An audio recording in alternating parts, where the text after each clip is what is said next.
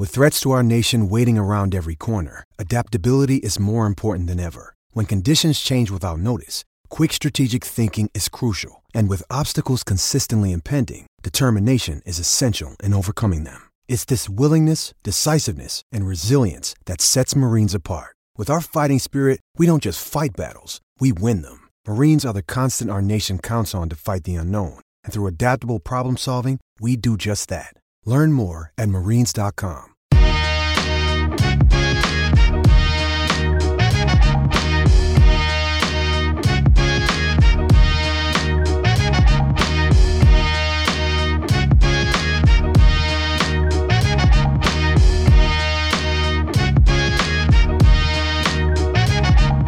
Benvenuti alla seconda puntata di Lauda, il podcast di Formula 1 della famiglia Fenomeno, che eh, insomma sta entrando un po' più nel vivo, visto che sono già state disputate quattro gare del calendario di Formula 1 in Bahrain, a Imola, a Portimao e l'ultima domenica scorsa eh, a Barcellona, al Montmeló.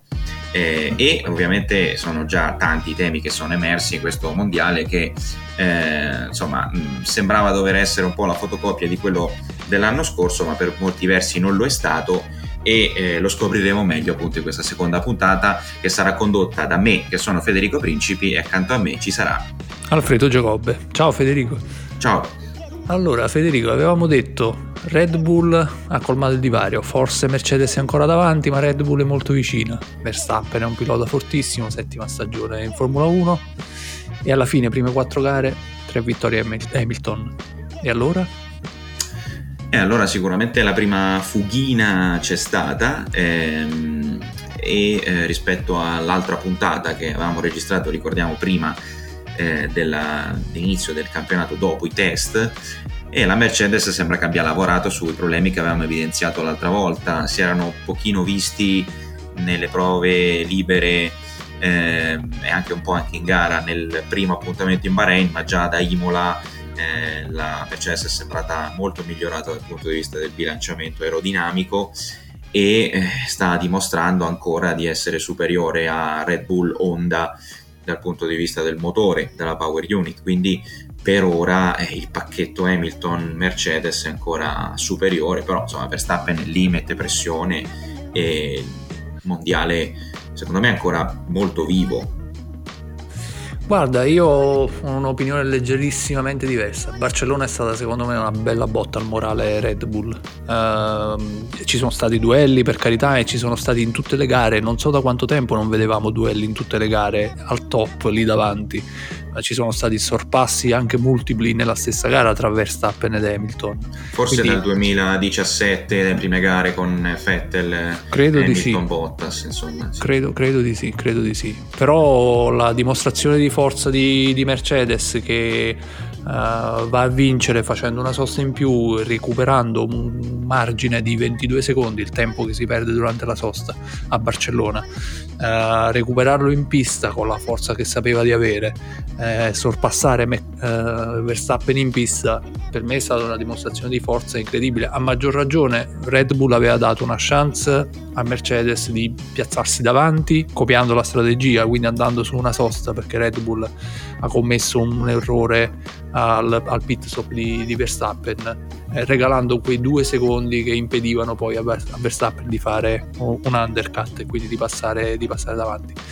Nonostante Hamilton avesse la possibilità di mettersi subito con un pit davanti a Verstappen, loro sono comunque andati sulla loro strategia da due soste perché erano talmente sicuri della loro superiorità tecnica che comunque avrebbero preso Verstappen e così è stato. Sì, assolutamente. E, ehm, eh, anche se l'errore al pit della Red Bull è stato eh, leggero, forse Mercedes non era sicura di, ehm, comunque di guadagnare la posizione fermandosi un giro dopo.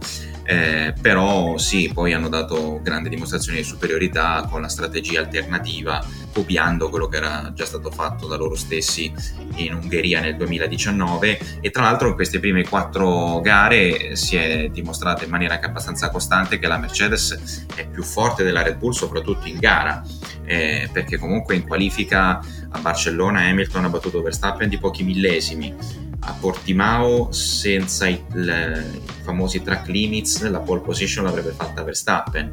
In Bahrain nonostante una gara tiratissima eh, in qualifica Verstappen eh, aveva fatto la pole con molto margine sulle due Mercedes per cui eh, evidentemente loro in gara eh, sono più forti e eh, anche un po' in controtendenza forse con quello che si è visto nelle ultime stagioni dove la Mercedes sembrava imbattibile in qualifica ma poi la Red Bull con un maggiore carico aerodinamico gestiva meglio le gomme in gara.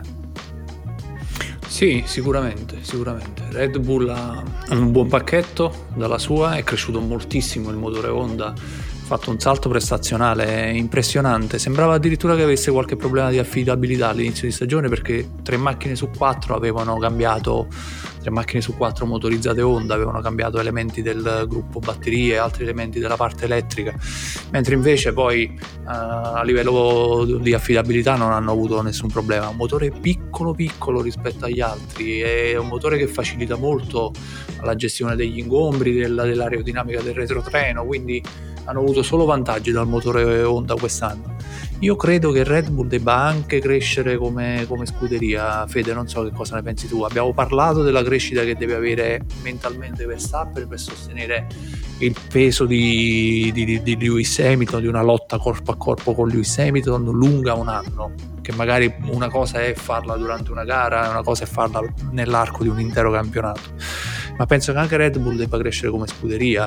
Ehm, in Bahrain e anche a Barcellona hanno subito la strategia Mercedes senza poter uh, fare nulla in pratica, senza tentare di fare nulla.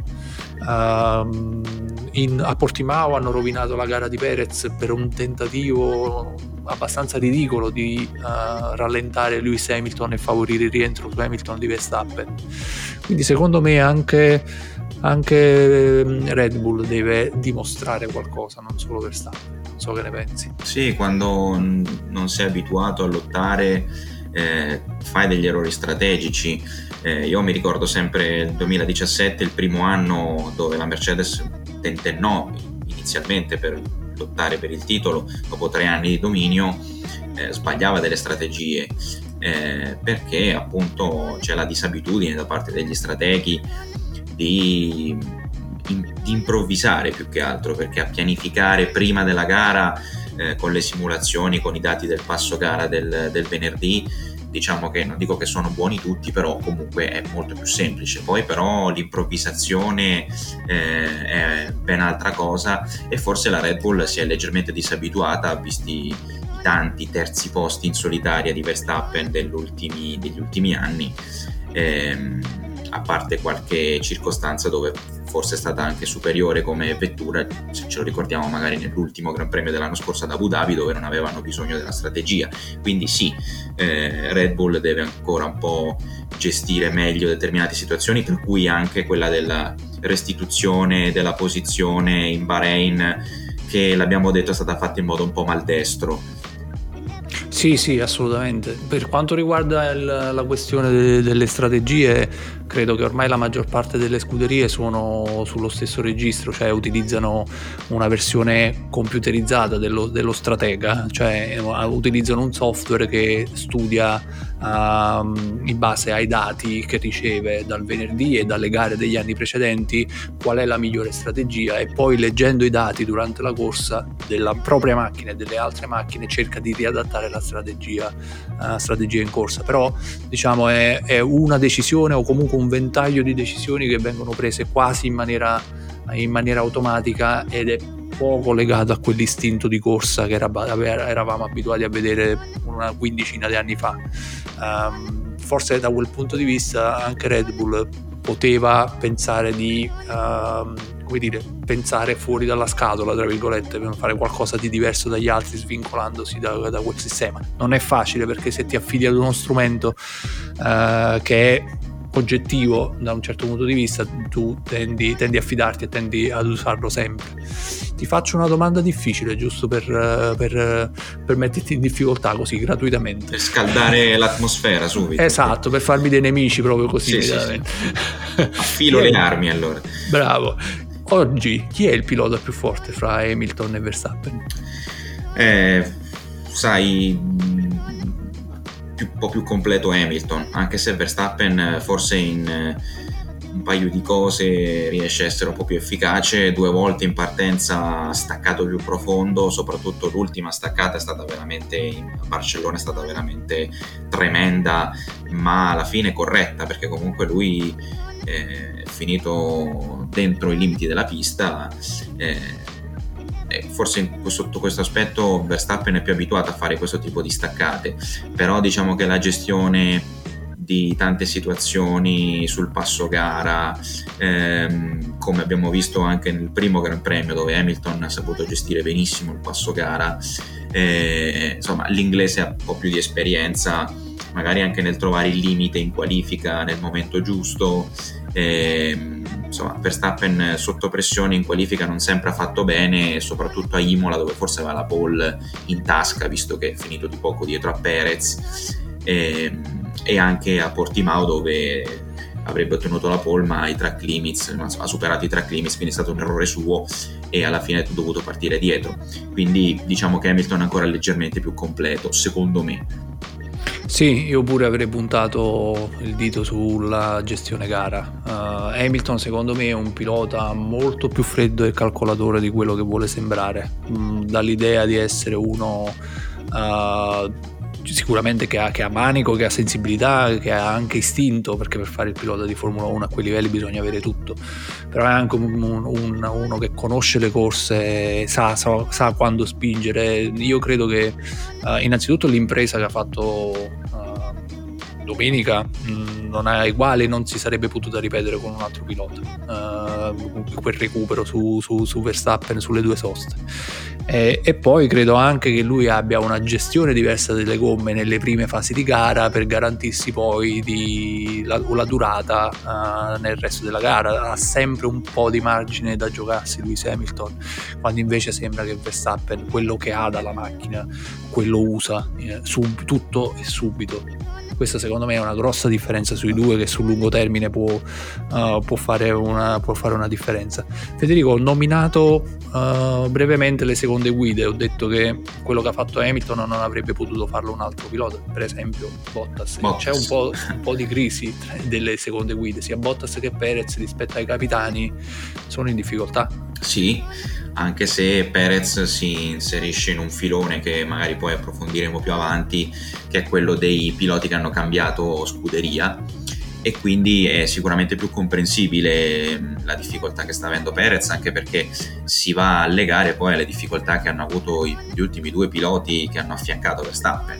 Quindi Gasly e Albon che evidentemente sono rimasti anche loro vittime di una vettura forse abbastanza complicata da portare al limite, nonostante sia una vettura forse che da anni è quella dotata del più alto carico aerodinamico, quindi teoricamente uno dovrebbe pensare che sia la vettura più semplice da guidare. E per Bottas diciamo che siamo invece al, abbastanza alla fine di una, di una parabola sportiva, visto anche come ha gestito la, la rimonta di Hamilton non lasciandogli subito strada come gli era stato più volte intimato dal team. La sensazione è che Bottas eh, si sia reso conto di non avere più un grande futuro in questo team e quindi abbia tenuto strada proprio come, come a dire tanto io non ho più niente da perdere eh, quasi sicuramente mi mandano via. Ed è stato poi duramente rimproverato da Toto Wolf, secondo me anche in maniera abbastanza ingenerosa perché Toto Wolf dovrebbe capire che Bottas eh, non ha lo, lo stesso atteggiamento degli anni scorsi perché gli anni scorsi si doveva guadagnare una riconferma che forse adesso sembra invece un miraggio.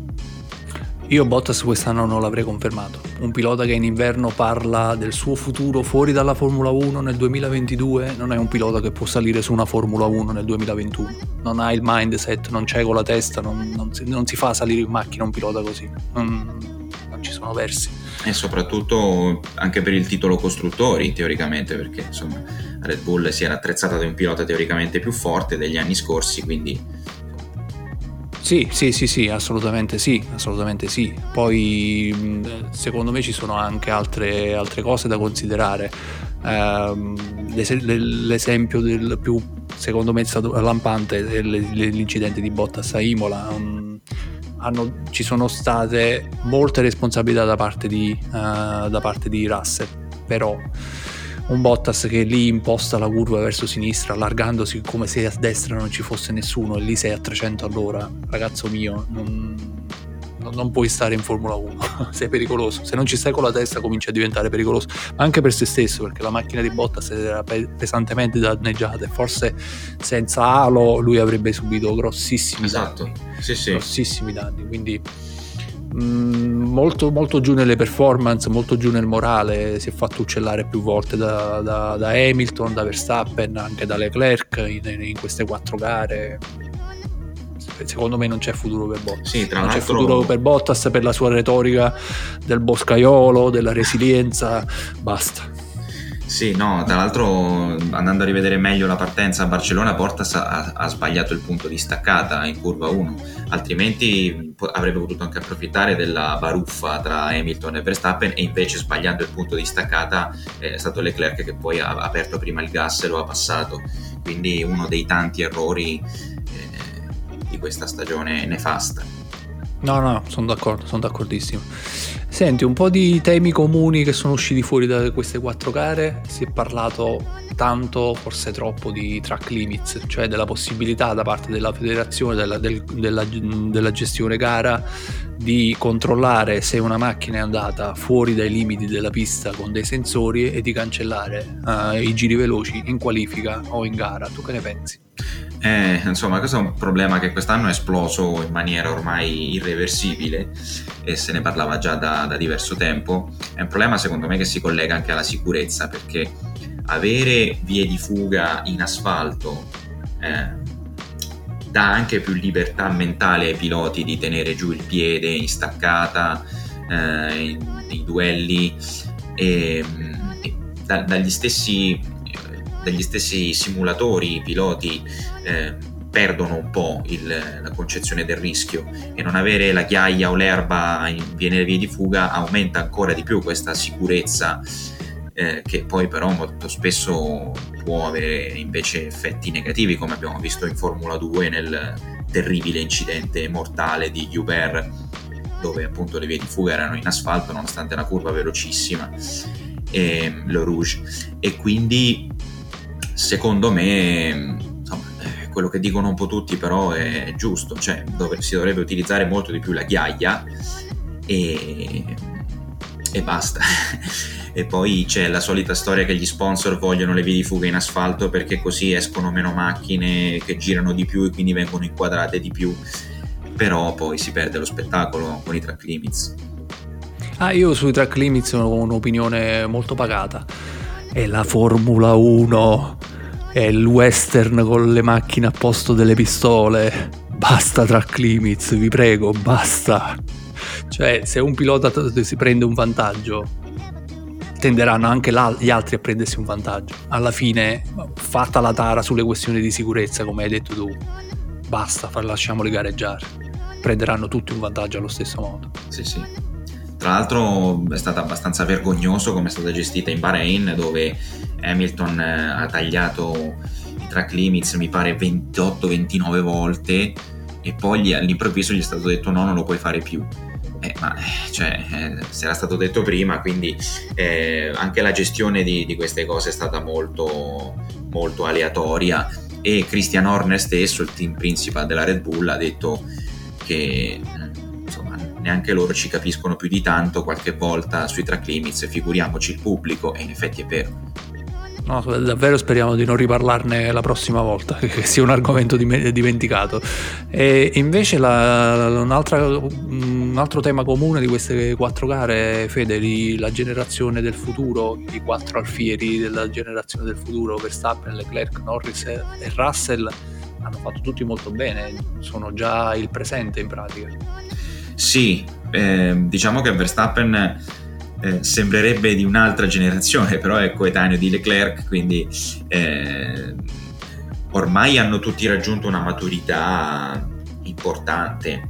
E, visto anche il, il, minutaggio, tra virgolette, in Formula 1, forse anche Ocon, pur essendo, eh, pur avendo debuttato prima degli altri, eh, può già avere un, questo tipo di maturità che eh, insomma eh, può portare questi piloti già ad essere più che pronti per, per un top team. Verstappen e Leclerc già lo sono, però Leclerc eh, comunque sta facendo una stagione molto, molto positiva, visto il, il, mezzo meccanico e insomma Norris, a parte l'ultimo Gran Premio, è stato mattatore vero, forse è stato il miglior pilota in assoluto eh, nei primi tre Gran Premi eh, no, no, eh, sai la mia passione per Norris, eh sì. quindi sfondi una porta apertissima. no, io quello che volevo far notare su questi quattro piloti, su Norris in particolare, ma anche sugli altri tre, di solito è facile vedere uh, le stimate del campione quando uh, si, si vede un pilota giovane che è forte sul tempo sul giro uh, oppure spietato nei duelli e nei sorpassi. Sono manifestazioni molto evidenti, quindi è facile riconoscerle. Però ce n'è, ce n'è un'altra che secondo me è più difficile, ma è anche molto importante. Il passo gara di Norris è diventato molto molto veloce e molto costante e questo secondo me fa, fa tanto nella Formula 1 moderna. Cioè quando ad un pilota si dice di mantenere un certo passo, si dà un target di tempo e quel pilota riesce a restare su quel target nonostante il consumo di ruote, nonostante cambi il bilancio della macchina perché la benzina viene consumata e via dicendo. Cioè, questa è una, secondo me una generazione di piloti più o meno tutti dello stesso livello, ma di gran livello. Uh, sia Russell che Norris, al di là dei due che hai già nominato, che sono già proiettati in un, in un top team. Sì, poi Norris secondo me ha imparato molto da Sainz perché in Formula 2 ad esempio peccava un po' sul passo gara, sulla costanza, eh, aveva i numeri, si vedeva, però eh, insomma credo che avere a fianco Sainz l'abbia forgiato un bel po' nell'incrociare i dati, nel vedere come gestisce le gomme, magari come cambia, non so, la ripartizione di frenata, il differenziale durante la gara per gestire appunto il consumo delle gomme. Forse Russell è un po' più forte in qualifica, un po' meno in gara rispetto a Norris al momento, ehm, però insomma mh, mm, vedremo, li, li vedremo sicuramente con vetture più competitive in futuro. Speriamo, speriamo. Vettura che sta forse tornando a essere competitiva è la nostra cara Ferrari. E qui ti volevo. Eccoci. Avevamo detto l'altra volta questo angolo che poteva essere o la posta del cuore o l'angolo della bestemmia, siamo ancora indecisi su come chiamarlo perché la stagione è un po' eh, da, da decifrare. Sì sì, sì, esattamente. Eh, non, eh, non, è da decifrare però la, secondo me, o quantomeno è più semplice da, da decifrare la, la, forma dei piloti, perché secondo me Leclerc e Sainz stanno tutte e due molto bene. Leclerc ha fatto cose eccellenti, mm, è sembrato un po' appannato a Portimao, ma invece nelle altre gare ha piazzato comunque la, la zampata, soprattutto in qualifica eh, quando ha potuto ha cercato di trovare passo gara, ha cercato di trovare il sorpasso, quindi eh, Leclerc sembra in palla. Mi ha sorpreso anche positivamente anche Sainz, è sicuramente più, più indietro però sta mostrando un'attitudine che secondo me mancava in un pilota Ferrari, cioè quella volontà di, di riportarsi sotto al, al, compagno di squadra velocemente, di apprendere di più. Sainz ha una cosa in comune con Hamilton, ad esempio, entrambi chiedono attraverso la radio di avere un ritorno rispetto al loro giro immediato, non aspettano di tornare in, uh, al, al, al, box per guardare la telemetria e discutere, proprio vogliono sapere mentre stanno guidando cosa fanno bene e cosa fanno male. Questo è un aspetto molto interessante secondo me, secondo me di Sainz.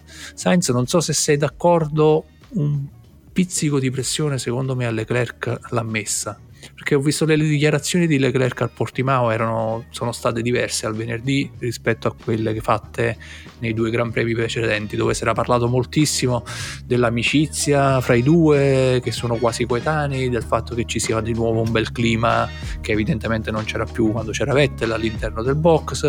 Leclerc a Portimao ha detto quando abbasso la visiera io non sono amico di nessuno quindi a Imola il passo gara di Sainz era molto buono. Sainz ha commesso un paio di errori che l'hanno portato fuori pista, l'hanno portato a perdere tempo uh, sulla pista bagnata di Imola, ma il passo di Sainz era buono al punto da portarlo davanti a Leclerc probabilmente senza quei problemi. Sì, e Leclerc è stato fortunato a commettere l'errore nel giro di ricognizione in maniera che insomma abbastanza pacchiana, però alla fine ha speso l'errore nel momento migliore. Sì, eh, Sainz è senza dubbio il pilota migliore tra quelli che hanno cambiato scuderia e onestamente non me lo aspettavo già a questo livello di Leclerc, già dal Bahrain, perché è vero che Leclerc ha battuto Sainz in qualifica, ma soltanto in Q3, perché fino al Q2 Sainz stava lì. E e mi ha sorpreso onestamente. Eh, quindi eh, Sainz, come detto, miglior pilota tra quelli che hanno cambiato e la Ferrari, eh, se togliessimo Red Bull e Mercedes, avrebbe sempre ottenuto la pole position in questo campionato. È un dato anche questo molto incoraggiante per, per una stagione che sembra forse addirittura meglio, migliore rispetto alle aspettative che insomma chi sa quali erano i regolamenti, eh, insomma, aveva aspettative forse addirittura inferiori, perché ricordiamolo, molte parti della vettura dell'anno scorso sono state congelate e quindi non ci si aspettava che la Ferrari recuperasse così tanto dall'anno scorso. No, io devo dire la verità, mi sono affidato ai numeri come faccio di solito quando sono incerto sulle cose che vedo, perché da, da un punto di vista emotivo mh, gioire per un quarto e un settimo posto mh, si fa fatica, si fa sinceramente fatica, però oggettivamente in queste quattro gare la Ferrari ha, ha, ha racimolato 60 punti. Nelle stesse quattro gare l'anno scorso sugli stessi quattro circuiti ne ha fatti esattamente la metà, ne ha fatti 30 quindi è indubbio che da un anno all'altro il miglioramento ci sia, ci sia stato, uh, nonostante non si potesse cambiare poi, poi, così tanto. Al di là del, del congelamento dei, del, delle componenti della macchina, Fede, c'è anche il discorso del, degli investimenti verso il 2022, sì. dove ci sarà un grosso cambio di regolamento. Quindi sono tutti portati a spostare investimenti uh, in termini di soldi, ma anche in termini di risorse umane, di tempo uomo, di, di ingegneri verso la progettazione della nuova macchina. Il fatto che comunque Ferrari, ciò nonostante, abbia recuperato il gap uh, è confortante. Secondo te abbiamo capito di più come è fatta questa macchina, che pregi e difetti ha? Sì, avevo letto prima del, del Bahrain la dichiarazione di Sainz che diceva che questa macchina è facile da portare al limite e in effetti credo che abbia ragione, perché già dalle prove libere comunque quasi sempre la Ferrari sembra abbastanza bilanciata. Manca ovviamente potenza perché la power unit è sicuramente eh, più lenta rispetto alla Mercedes, forse anche rispetto a, alla power unit Honda di poco. Eh, però è vero che la macchina è bilanciata, esce bene in trazione, eh, l'abbiamo vista fortissima nell'ultima chicane del, del Montmeló in Spagna, che era stato un punto debole della Ferrari negli ultimi due anni eh, con il sottosterzo che, che, generava la vettura. Quindi eh, la macchina in effetti sembra, sembra, bilanciata anche perché avevamo detto nella puntata precedente che i due piloti hanno uno stile di guida tra, tra di loro più simile rispetto a quello che avevano invece Leclerc e Vettel che l'avevano praticamente opposto sotto parecchi punti di vista. Quindi diciamo che si rema un po' di più verso la stessa direzione e la macchina in effetti sembra bilanciata. Sì, mi sembra che manchi ancora qualcosina a livello di efficienza aerodinamica probabilmente, più che qualcosina di motore, come si, si, è sentito dire in questi giorni. Ma alla fine la macchina sì, mi sembra molto ben bilanciata, sembra avere un consumo dei pneumatici posteriori uh, molto inferiori rispetto agli anni scorsi. A Barcellona Leclerc ha avuto uno, un primo stint sulle rosse fantastico, si è tenuto Bottas dietro e mm, secondo me questo è anche indice del fatto che la, la, comunque la macchina gli ha garantito una, una, prestazione costante nonostante anche che Leclerc è un pilota che come difetto nonostante abbia innumerevoli pregi ma come difetto si porta dietro l'incapacità tra virgolette di gestire le gomme di trattare bene le gomme. Quindi il fatto che adesso abbia una macchina invece che gli permette di farlo meglio rispetto a quando faceva in passato è sicuramente, è sicuramente un, un pregio. Vero, sì, sì, e poi il suo compagno è uno di quelli che le gestisce meglio le gomme, quindi non sfigura da questo punto di vista. Un po' di dispiacere resta per quanto riguarda Federico, non so che cosa ne pensi, la gestione di, di Barcellona, perché costantemente a Leclerc hanno dato i riferimenti su Ricciardo anche durante il primo stint, anziché dare i riferimenti su Bottas che era subito dietro Leclerc, come dire noi puntiamo al quarto posto, noi puntiamo a stare davanti a McLaren è un po' per, per, per, per, i tifosi, ma credo anche per i piloti, eh, perché comunque c'è stato un, un, team radio di Leclerc in cui chiedeva maggiori riferimenti su Bottas. Uh, sia un po' fastidioso, tra virgolette, accettare uh, di dover eh, fare battaglie di retroguardia, di, di, di, poter avere un'occasione per il podio quando davanti lasciano qualcosa. Secondo te a Barcellona era davvero impossibile fare podio? No, impossibile no, eh, però quando Bottas è andato al pit, eh, insomma, sembrava chiaro che, la, che, che, fosse cosa fatta, ecco, magari si poteva anticipare un pochino, ehm, eh, però ehm, alla fine loro hanno preferito un risultato sicuro piuttosto che una lotta per un podio che magari avrebbe compromesso la strategia con un pit ecco, magari con un pit troppo anticipato, magari a finire nel traffico. Ehm, potevano aver paura, non so, magari anche di una safety car. Sono stati prudenti e forse troppo, però alla fine comunque la corsa nel mondiale è vero che si fa su McLaren problema del, del, cosiddetto midfield, cioè delle scuderie che sono subito dietro le due grandi scuderie che stanno dominando il mondiale, è che i livelli sono molto molto vicini fra di loro, Federico. Eh, eh in pratica di, da pista in pista Uh, ci sono alcune scuderie che vanno meglio perché la macchina si adatta uh, di più alle caratteristiche della, della, pista e quindi se c'è tra queste scuderie tolte le quattro, di, le quattro macchine di vertice tolte le quattro macchine che sono in fondo alla scuderia Asse Williams alla fine restano uh, 12 vetture che sono in, in, tre decimi scarsi. E se la macchina inizia ad andare un po' meglio su una pista piuttosto che l'altra può passare rapidamente da una dodicesima piazza a una quinta piazza. È una cosa che raramente avevamo visto uh, in Formula 1 sì, abbiamo visto questo mischione proprio nel finale di Barcellona, che era un trenino infinito per il decimo posto, una lotta alla fine anche bella da vedere. E, ehm, sì, le caratteristiche delle vetture sembrano abbastanza diverse. L'Alfa Tauri è andata fortissimo in Bahrain sia nei test che nel primo Gran Premio. L'Alpine è sembrata in crescita su piste dove il motore conta meno, quindi soprattutto Barcellona ovviamente, eh, perché il Renault forse sembra essere la power unit con meno potenza tra tutte. Eh, insomma, quella che ha deluso di più fino a questo momento è Aston Martin, che è stata quella che forse ha subito di più il cambio di regolamento e la perdita di carico al posteriore sul fondo della vettura. E ha penalizzato anche Vettel che è proprio un pilota che nonostante abbia ribadito di non avere difficoltà particolari rispetto ad altri piloti su questo però insomma ancora una volta dimostra che la perdita di carico al posteriore lo ha messo un po' in difficoltà eh, Vettel infastidito eh, da, dalle domande sul su suo stile di guida e sul fatto che sia più o meno pedalizzato rispetto ad altri, eh, quando il posteriore non è, non è, poi così preciso. Sì, Aston Martin è anche parecchio nervosa da fuori, fuori dal circuito, che comunque è, vive oh, sta vivendo questo mini cambio regolamentare tra 2020 e 2021 uh, con l'aerodinamica del fondo piatto che ha ridotto il carico aerodinamico sul posteriore quasi come un attacco personale, un attacco a Mercedes e, e quindi un attacco a loro. A parte il confermare che ormai sono uno junior team di Mercedes, sì. fa, fa, abbastanza specie che comunque lo vivano, lo vivano comunque in questo modo. Uh, segnali di ripresa in, in nessuna delle quattro piste affrontate finora ci sono stati. Per quanto riguarda Alfa Tauri invece sono, sono d'accordo con te, sembra una macchina che è molto avvantaggiata sulle piste di, di motore.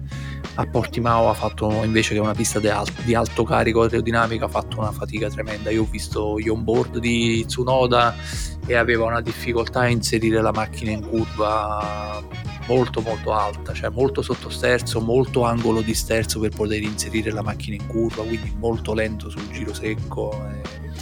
su questo Alfa Tauri sta avendo, sta avendo difficoltà nonostante avesse, sembrava avesse un, un, buon pacchetto. Sì, dai, dai, test sembrava addirittura quasi terza forza. Ehm, però insomma i test sono stati fatti su una pista specifica che evidentemente si sposa molto bene con le caratteristiche di Alfa Tauri e anche con quelle dei due piloti perché Gasly è sempre andato fortissimo in Bahrain anche con la, con la vecchia Toro Rosso ormai nel, nel 2018 eh, e Tsunoda pure l'anno scorso è andato forte in Formula 2 quindi è stata un po' forse un'illusione il doppio weekend doppio appuntamento in Bahrain tra test e Gran Premio come giudichi l'inizio di Tsunoda? Perché dalle, dalle dichiarazioni che ha fatto mh, mm, non è stato un inizio banale, tra virgolette. Eh, il fatto che lui abbia detto che mh, Gasly e lui stiano dando indicazioni diverse alla scuderia, secondo me è un bel problema per Alfa Tauri. Sì, sì, sì, questo è insomma quando i feedback non coincidono è chiaro che bisogna anche fidarsi più di uno che dell'altro e quindi scontentare uno piuttosto che l'altro. Insomma, Tsunoda un po' troppo nervoso a mio avviso, insomma, i primi, i primi Gran Premi vuole subito dimostrare quello che forse gli è stato detto troppo, in maniera troppo precipitosa, cioè di essere uno dei migliori rookie, forse addirittura il miglior rookie, il migliore sortiente degli ultimi anni. Eh, insomma, Tsunoda correva in Formula 3 fino a fine 2019, quindi eh, bisogna un attimo andarci cauti, eh, ha commesso errori pesanti in qualifica in due appuntamenti su quattro, per cui eh, su tutti quello di Imola, eh, per cui forse sta subendo un po' troppa pressione, eh, però è un pilota che il piede ce l'ha, quindi se riesce a, ricali- a ricalibrarsi un po' psicologicamente farà vedere buone cose. Eh sì, sì, sì, sono son d'accordo. Uh, Tsunoda ha, ha, ha, dimostrato un po' troppo nervosismo per quelle che poi sono le sue qualità e le possibilità che aveva, che aveva dalla macchina. Eh, il fatto di, di, di, avere feedback diversi ci sta che la squadra si affidi di più al pilota più esperto che ha lavorato di più con quello staff, che ha lavorato di più con quel materiale. Quindi che lui in questo momento sia in difficoltà, che veda, che veda fantasmi eh, ci può stare, ma deve, tra virgolette, farsene anche, anche, una ragione. Federico, io ti propongo di farci dei nemici, così, e ti sì, chiedo, sì. sì, sì, sì, e ti chiedo, secondo te, se dovessi nominare un pilota che in queste quattro, uh, in queste prime quattro gare ti ha impressionato e un altro che invece ti ha deluso, top e flop di Federico Principi, chi nomineresti? Ma, ehm per eh, anche ampliare un po' l'orizzonte su quanto abbiamo detto finora, sicuramente il flop di questo inizio, di, il gran, pesantissimo flop di questo inizio di stagione è Nikita Mazepin, che è, è una, diventato una via di mezzo tra Maldonado, Yuji Ide, che magari andatevi a riscoprire chi era, chi è, insomma. Eh, e per cui bisogna aprire una bella parentesi anche su Mazepin. Pilota che ha impressionato di più forse per aver sorpreso rispetto alle ultime stagioni positivamente Norris soprattutto per il passo gara. Eh, perché è veramente diventato un pilota maturo. Vedremo se la Spagna è stata una parentesi eh, e tornerà già da Monte Carlo super competitivo però sta di fatto che se devo prenderne uno prendo lui tra quelli che hanno fatto una sorpresa maggiore. Io ho permesso a Federico di prendersi Norris in modo che poteva sparare sulla croce rossa di Mazepin. È stato uno scambio abbastanza equo. Sì, certo.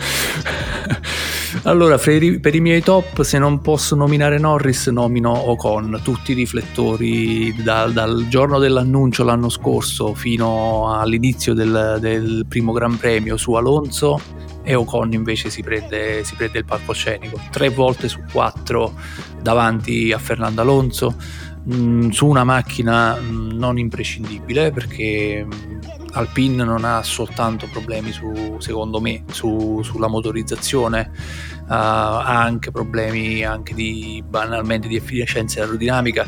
Per ridurre gli ingombri del motore nella, paste, nella parte inferiore e posteriore del motore hanno preso i radiatori e li hanno alzati. Al, dietro la, la, alla testa del pilota c'è una parte del, del, del, cupolino che è molto ampia, molto più ampia del, delle, altre, delle, altre, scuderie e non so quanto efficace sia quella scelta dal punto di vista uh, aerodinamico. Hanno cercato una soluzione alternativa a tutte quelle degli altri e, e hanno creato questo obbrobrio perché francamente soltanto un francese poteva pensare che quella macchina era bella su. Però Ocon nonostante tutto eh, ha fatto ottime, ottime prestazioni sia in qualifica che in gara. Sui flop, guarda, io non ti direi un pilota in particolare, ma mi hanno deluso uh, moltissimo tutti i piloti che hanno cambiato uh, casacca, tutti i piloti che hanno cambiato volante. Ehm, hanno le loro attenuanti, per carità. Ci sono stati tre giorni di test, um, contrariamente ai consueti sei che ci sono gli altri anni. Hanno dovuto condividere la macchina con un pilota, quindi in pratica, con una, l'altro pilota, quindi praticamente hanno avuto un giorno e mezzo a disposizione per capire un mezzo nuovo. Uh, in pratica stanno facendo apprendistato uh, durante le gare. E ci si poteva aspettare qualcosina in più uh, da Perez, sicuramente. Sainz non è andato così male, ma si vede che non è a livello di, di Leclerc. Hanno deluso moltissimo uh, piloti come, come, Vettel, ad esempio. Ha deluso moltissimo. Ha deluso, secondo me, Ricciardo, anche se in qualche modo è riuscito a pareggiare, se non ricordo male, il conto uh, delle, delle qualifiche con Norris. Sono due pari uh, perché Norris a Imola ha fatto, ha fatto un, un, errore se non sbaglio. Sì, per i track limits. per i track limits sì. gli, hanno, gli, hanno, cancellato, gli hanno cancellato il tempo. E quindi qualcosina in più nonostante le attenuanti da, dai, dai, piloti di, che hanno cambiato, che hanno cambiato uh, volante io me l'aspettavo e me l'aspetto nei prossimi quattro Gran Premi sì, e soprattutto dichiarazioni praticamente in coro, tutti quanti a dire dobbiamo, devo ancora capire la macchina, devo ancora finire di capire la macchina, insomma. Eh, forse questi test così brevi sono stati veramente deleteri per l'equilibrio in certe, in certe scuderie, però così è. Va bene Federico, io direi che ci fermiamo qui, eh, ci rivediamo fra quattro Gran Premi, io guarderò il Gran Premio di Monte Carlo sulla tua barca, saremo alle piscine a guardare la vittoria di Leclerc. più che volentieri. Mm, e parleremo poi della vittoria di Leclerc, giusto? Sì, eh, da fronte al suo pubblico, quindi insomma, ce lo aspettiamo. Non vediamo l'ora. Sì, e quindi vi salutiamo dandovi appuntamento alla eh, prossima puntata che sarà subito precedente, Alfredo, a quella che sarà la grande rivoluzione della Formula 1, cioè la Sprint Race Qualifying di Silverstone, ma ne parleremo più approfonditamente la prossima volta. Salutiamo tutti quanti, ti ringrazio Alfredo. Grazie a te Federico. E alla prossima, saluto a tutti.